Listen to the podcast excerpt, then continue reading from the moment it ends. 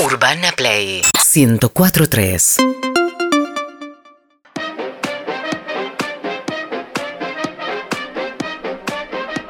Claramente los árbitros son más creíbles. Se equivocan, son personas y se equivocan igual que el 9 que erra los goles.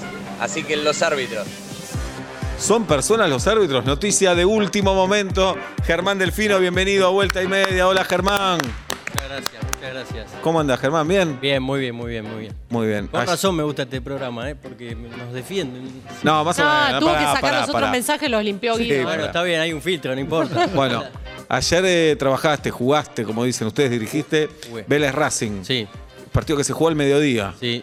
¿Es buen horario ese para trabajar? Sí, eh, hay que adaptarse a todo. No es tan temprano, no es ¿A tan qué hora tarde. empezó el partido? A las 12, ¿A qué hora te despertaste? Eh, 8 y media. ¿Y cómo es? ¿El, vos, el partido en Liniers? ¿Dónde Sí, vivís vos? Olivos. Olivos. Así que desayuno y sin hacer ruido para no despertar a, a las chicas de la casa. Y, Sí. y, bueno, ducha y, a- y para el estadio. O sea, yo a, a las 9 y 45 nos juntamos. ¿En la comisaría todavía? Sí. Sí. Esto quiero que nunca se olviden que los árbitros tienen que ir a la comisaría más cercana al estadio, a la que le pertenece el barrio, y de ahí los lleva la policía. Eh, igual ahora con esto de la pandemia cambió que llegamos a la comisaría para hacer un punto de encuentro y vamos juntos en un auto. Ah, dos ok, autos, eh. Sin ir en los móviles policiales porque no se puede. Bien, es importante esto, es decir, si no van Si no vas en en- el auto, en de, el la auto de la policía, Sí, siempre. llegan como un delincuente, ya entran como un delincuente a la cancha. Sí, así es, ¿viste? Lamentablemente es así, pero bueno, es, es una cuestión social, digamos. ¿Y te gusta dirigir sin público? No, la verdad que no. No. Eh, obviamente que entiendo esta situación sanitaria, pero no, no, es totalmente distinto lo que es un partido a puertas cerradas, que en realidad hay 100 personas de cada lado que insultan o putean También, ¿no? más y se escucha más que si estuviera la cancha llena, entonces preferible el estadio repleto, eso es hermoso. Pero lo bueno es que girás la cabeza y dale, boca el segundo. Sí. Me acaba de decir esto. Pero pará, ¿vos tenés la facultad de rajar a alguno en la platea o decir que se callen o no? Y pedir un poco de tranquilidad, sí, porque en teoría, en teoría son dirigentes y allegados y deberían comportarse de manera correcta. Y, y bueno, a veces hemos llamado la atención. Ayer mismo hice algún gesto como para que bajen un poco, porque no, si no es, es, es un descontrol. Ayer en Boca River pasó algo raro, que cuando Boca gana, los jugadores no habían hecho bien la cuenta, no se dieron cuenta que habían ganado en los penales. Eh, vos ayer tuviste penales también Sí, en Vélez Racing. sí, también. Vas anotando, porque se te puede escapar también, te mareás en un momento. Sí, no, no, hay que anotar todo, aparte con los asistentes y, y el cuarto árbitro también, corroborando cada penal y bueno, en ese momento obviamente, si, si ya la cuenta no da, decís si este lo erra o lo convierte, se termina la serie. Y bueno, sí, ayer vi eh, que en el Boca River pasó eso. Me parece que todos estaban, ninguno se dio cuenta. Ni, ni Yo también decía, "T- ¿terminó acá? ¿No terminó? Gallardo se pega en el, Sí. en el muslo como, Sí. como que entendió. Había hecho bien la cuenta. ¿Y tenías plan después del partido? Porque decís, no sé, me voy a almorzar a la, la- Bueno, hay pandemia, qué sé yo, pero tal vez si vas a almorzar a algún lado, eh, decís que ya terminé los penales, me, tengo, me quiero ir, me hasta que me baño y todo. No, no, no. En verdad, bueno, ayer justo cuando hice el sorteo de los penales le, les comentaba un poco la regla, que era hasta 10 penales, eh, o sea, eran 10 jugadores, tenían que pasar todos y después eh, volver a patear eh, cualquiera. Y, y le decía que, bueno, esperemos no llegar a los 10 penales. Y, y me decía Lautaro Gianetti, capitán de Vélez, me dice, ¿te querés ir a tu casa? Le digo, no, no, le digo, lo que pasa que Esperemos que se defina antes, porque si no es eterno, es un sufrimiento para, para Claro. los hinchas. Y, y había tenido un antecedente en un Boca Newells que habían pateado 26 penales, Oh. Copa Libertadores, eh, creo que año 2013, 2014. Y, Y además te empezás a enfriar, ¿no? Porque Sí, no corres. sí, ese- empezás- ahí en esa época me acuerdo que ese día fue a la noche, frío. Sí. Y, Ahí los podés juntar y decir, muchachos, son de madera, vamos Dale. a resolver esto. No, porque había, había goles y goles y después había tajadas y atajadas y justo era cuando uno convertía, el otro convertía y así se hizo eterno. Pero eh, planes eh, no, no había hecho porque, bueno, mi mujer con mis nenas habían ido a, a pasear a- al aire libre y así que llegué solo a casa, me puse a, Una siesta. no, a ordenar, a desarmar el bolso y, ¿Y, y trabajás el partido en la cabeza? Cuando volvés a tu casa, ¿te quedás pensando en alguna jugada? Sí, busco, busco los videos, busco el compacto de- de- de- del, del partido y, y miro todo, sobre todo obviamente jugadas que eh, amonestaciones o jugadas decisivas que habían pedido para un lado o para el otro. Y por suerte ayer fue, fue un buen partido, así que tranquilo con eso de que hicimos una muy buena actuación y, y eso es lo que nosotros queremos. ¿viste? Claro. O sea, termina el partido y se termina ahí. ¿Y hay algún grupo de WhatsApp de árbitros que dicen, Buena pregunta. uh, mira, en, en otro partido que no te toca, que se comenta qué hizo un compañero, un colega? Eh, no, por ahí entre amigos, eh, pero bueno, eh, es, es muy difícil. Siempre nosotros nos vamos a defender y, y- y vas a defender el acierto y vas a defender el error. Claro, ayer, por ejemplo, sí. claramente Tevez hace FAU antes de hacer el gol. Lo vemos nosotros en la tele, Mm. facilísimo en el sillón de casa. Ves como Tevez en la repetición, tenés que ver, lo empuja Maidano, le pega o qué sé yo. Eh, ¿Por qué el árbitro o el juez de línea no lo pueden ver? Sí, en realidad no pasa por. Yo te puedo hablar de las cuestiones personales, o sea, no, no una jugada puntual. Eh, eh, a nadie le gusta que el lunes estén, o mismo durante el partido, cuando termina hablando del error arbitral y que puede ser que, que influya en el resultado. Nadie se quiere equivocar. Ayer Facundo fue designado a ese Boca River importante por su campeonato, porque tuvo un gran campeonato, fue el árbitro destacado, la liga profesional lo, lo nombró como árbitro destacado y, y la verdad que y también sus asistentes y, y- y- y uno trata de hacerlo mejor.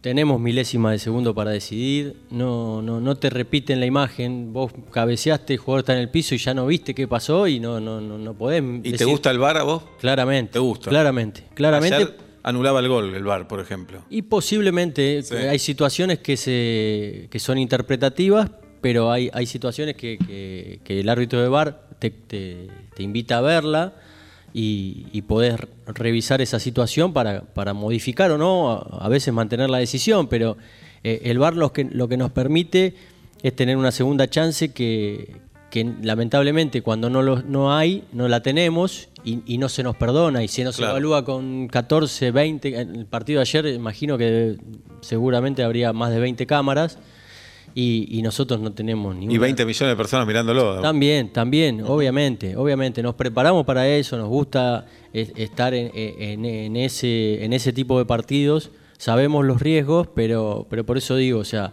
hay, hay que trabajar, hay que también entender esto, ¿no? Que nos equivocamos como todos, como los jugadores. eh, lamentablemente siempre somos el fusible y es más fácil sacarse responsabilidades con el árbitro, que a veces, obviamente, decidimos y por ahí un, termina 1 a 0 Sí, que no fue. claro. Y, Y te hago una consulta, ¿hay una necesidad después de compensar si alguien te hace ver que una decisión tomada ya no tiene vuelta atrás, pero no fue la mejor?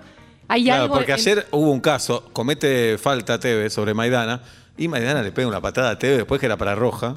Es una que- patada que yo la veía y decía, ¡ay! Me agarró, ¿la viste? Sí. Que decía, tal vez en otra situación lo echaba. No, no, no, no creo que pase por ahí. O sea, en realidad nosotros estamos preparados para. Primero que no, eh, yo estoy convencido que no te das cuenta, casi siempre, nunca te das cuenta que si te equivocaste o no. Por más que me digan, me empujó, vino, me. me- ¿En el entretiempo no te enterás? y a veces, la mayoría de las veces no, es muy. ¿No prendés el celular vos? En el- Yo no, yo no. Eh, hay canchas que no tienen señal. Claro. eh, es muy personal, igual eso de cada uno. Pero la verdad que yo hasta que no termino el partido, yo no sé si estuve, si, si mi decisión fue correcta o no. Podés percibir por cómo están los jugadores, el clima. Pero si tuvimos un error, ya está. O sea, yo lo único que tengo que hacer es seguir dirigiendo y no equivocarme más. Porque si encima tengo un error, después tenés dos, tenés tres, tenés cuatro, y el partido fue un- se, se descontrola y es un desastre. Entonces, Pero hay más presión en un Boca River para, para no echar jugadores, por ejemplo, No. que, que en otros equipos no. No. tan de primera, no. No. sé cómo se dice, de los cinco grandes. No, claro, es el partido de los dos No. equipos más importantes del país. De, de los tres equipos Me- más importantes del país se enfrentan dos. Juli, ante la, evidencia, ante atrás. la imagen y ante la situación que el árbitro resolvió bien, se terminó la discusión. O sea, no- nadie se quiere equivocar, nadie quiere eh, no echar, no cobrar. Si, si, si vemos una situación y fue eh, penal y la vemos, la resolvemos bien, ya está, se terminó ahí. Nuestra función es, es lo que corresponde. Después es esto, no tenemos, eh, tenemos milésima de segundo para decidir.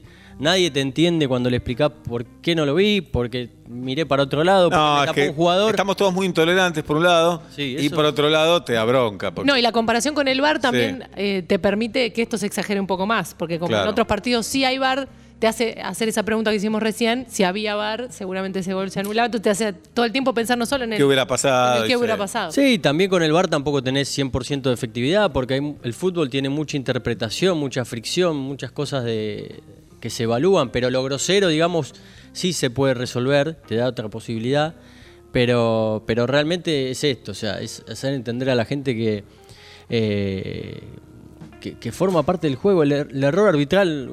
Sí, podés pifiar. Históricamente se han equivocado los grandes árbitros. Lo que pasa es que pasa esto, se, eh, se descree, o sea, el error no, for- no es un error humano, es eh, porque hay... Sospechamos. Está todo en sospecha. Nos todo, robaron. todo bajo Sí, sospecha. todo el Y- tiempo. Seba y, dice mucho, nos robaron. y siempre Sí, nos claro. fijamos cuando es en, cuando es eh, En contra. En contra, cuando es a favor. Yo creo que si hablas alguna conferencia de prensa, algún entrenador que ganó con un fallo polémico, vos arranca así, Casi nunca dicen, hoy nos favorecieron. Cachito Vigil. Cachito Vigil, hoy, hoy ganamos porque nos cobraron un penal que no fue, la verdad Casi que nunca. le pido disculpas al rival. Nunca, jamás. Nunca, es nunca, así. Y- a mí, hablando de la credibilidad, esto que hablaban al principio, cuando uno va por la calle, eh, no, no te dicen, eh, Delfino, dirigí bien, tenés un buen partido. Cobranos un penalti. Claro, ese- Sí, eso claro. es lo que piden. Eso Sí, es lo que sí, piden. claro. Jamás te dicen, dirigí bien, por ahí de 10, uno te tira eso. Entonces vos decís, grande. La verdad, Claro. venís, vení, te- nos sacamos una foto porque eh, te piden siempre que favorezcas al equipo de, de que es hincha. Es- ese es el tema. Igual para mí me parece que todos, cu- cuando escucho a los futboleros, de vuelta, hablo de afuera, pero pensar que todo ocurre en un lugar que tiene 50 por 100 metros, hay tres pares de ojos solamente y hay dos que están en una mitad de la cancha. Uno, uno más. Son cuatro en total. No, bueno, está bien, pero ahí pero están es 12 para el, Sí, uno por campo y uno en el medio. Sí. El cuarto el árbitro cuarto no está, en- árbitro. Ah, no, adentro no. no estás adentro. Y de golpe, por ejemplo, cada vez que veo unas cosas la- discutiendo la posición adelantada, un pelotazo a 60 metros Sí. y alguien dice, ¿salió antes o no salió antes Sí. en la misma línea? Para mí, si alguien objeta eso en la cancha, va a decir, Flac, vos está- esto es, para mí está, hasta es esta malla de, de- de- de movida pretender que un ser humano falle una posición adelantada así de, de- en, en 60 metros. Y Me pero alguien lo tiene que hacer. No distinguís a tu hijo Sí. en un cumpleañito. Por eso, pero que lo tiene que hacer sí, lo que me parece absurdo es que se le ponga tanta presión a eso. Digamos, ya es muy difícil. Realmente Sí, es muy sí, es muy difícil de difícil. ver cualquier cosa. Me- hasta me parece que te pasa cuando vos querés ver algo en la calle, sin la presión de un partido, sin nada. Y vos no viste nada. Pasé en rojo o no pasa en rojo. No, y los jugadores tampoco están ayudando mucho, se tiran, protestan. Hoy protestan todos sin el público. Escuchás cómo gritan todos. Sí. Técnico, ayudante de campo, suplente, Sí. médico, todos, todos protestan. ¿Les Sí. hacen controles de, de los, ojos, no, Ah, de, los, perdón. de los ojos? Sí, sí, sí. Como, Ah, como claro. cuando vas a renovar el registro y demás para que- ver si ves bien la pelota. Sí, y siempre. Y entrenan también. También, todos los días. Sí, Y explícanos por qué tienen que correr en diagonal siempre. O muchas veces. Y porque en, en teoría eh, como que envolvés siempre el juego más fácilmente y, y podés, igual es una cuestión de una base esa diagonal, pero después la tenés que romper para llegar a sectores de la cancha. Pero, pero lo que es eh, es porque históricamente permite que esté el balón, que esté el asistente de aquel lado, eh, siempre envolviendo el juego, eh, es, es una estrategia, digamos, más arbitral. Bien, Manu Ginobili alguna vez nos dijo que cuando va al banco o cuando iba al banco de suplentes a veces se desconcentraba y se ponía a pensar en otra cosa. ¿Te pasa a veces, porque en 90 minutos tener que estar atento ahí a la jugada, pasa que a veces, te, no sé, uh, mañana tengo un cumpleaños, mañana... No, en la cancha No. no, es imposible. o sea, Ajá. eh, obviamente que, eh, bueno, Manu hablaba cuando estaba en el banco de suplentes. Seguramente Claro. si él estaba jugando, no, No te sé, pasa, No, no te sé si, pasa. si te pasa eso que te, te vas. O sea, no puedes perder nada. O sea, tenés Claro. que estar concentrado, tratando de esto. eh, tenés jugadores que protestan, que piden, que simulan, que no simulan, los bancos controlando todo, eh, haciendo de psicólogo, tomando decisiones, si es falta, si no es falta. eh, Si hay un golazo, ¿lo disfrutas? ¿O si hay una buena jugada? O no, o- Sí, sí, Sí. Todo, todo se disfruta. Se disfruta cuando uno también puede dar una buena ley de ventaja. eh, cuando.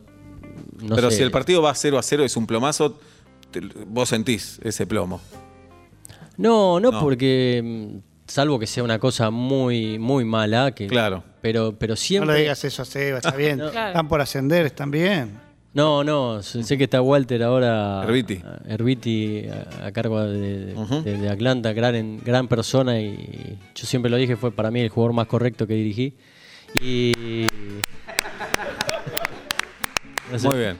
Pero eh, no, realmente no, no podés eh, relajarte nunca, aunque sea aburrido, por esto que te digo. A veces en un partido que no pasa nada, se pelean por una pelota y se agarran todos y terminan en una, una gresca y, y- y- y por relajarte o por desconcent- desconcentrarte, entonces es necesario siempre estar ahí atento, alerta, que, que- que salga todo en los carriles normales. ¿Te caíste alguna vez? Pregunta. esa es. Sí, tengo muchas caídas. Porque es lo que está esperando todo hincha, que el árbitro la pase Sí, mal, ¿no? Que ca- caiga al piso. Me caí un par de veces, tengo un pelotazo en, en- en un partido también que me dejó la cara como Uh. boxeador.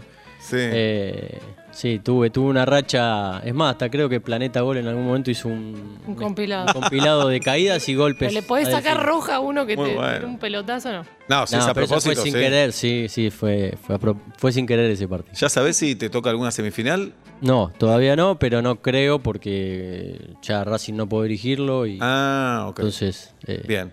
hay otros compañeros. Mientras tanto, los medios dicen que hay cinco casos de coronavirus en River, cinco casos nuevos encima. Mm. Estamos con Germán Delfino a las 6 y 20 de la tarde en la República Argentina. Ya se viene fútbol o muerte, señoras y señores. ¿Estás preparado, no, Germán?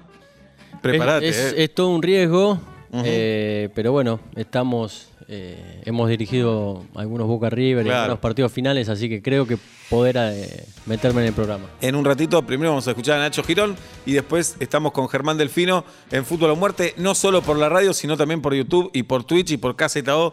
Lo van a poder ver a Germán con Héctor y Payaso, el feo Larramendi y el Tano Caprese. UrbanaPlayFM.com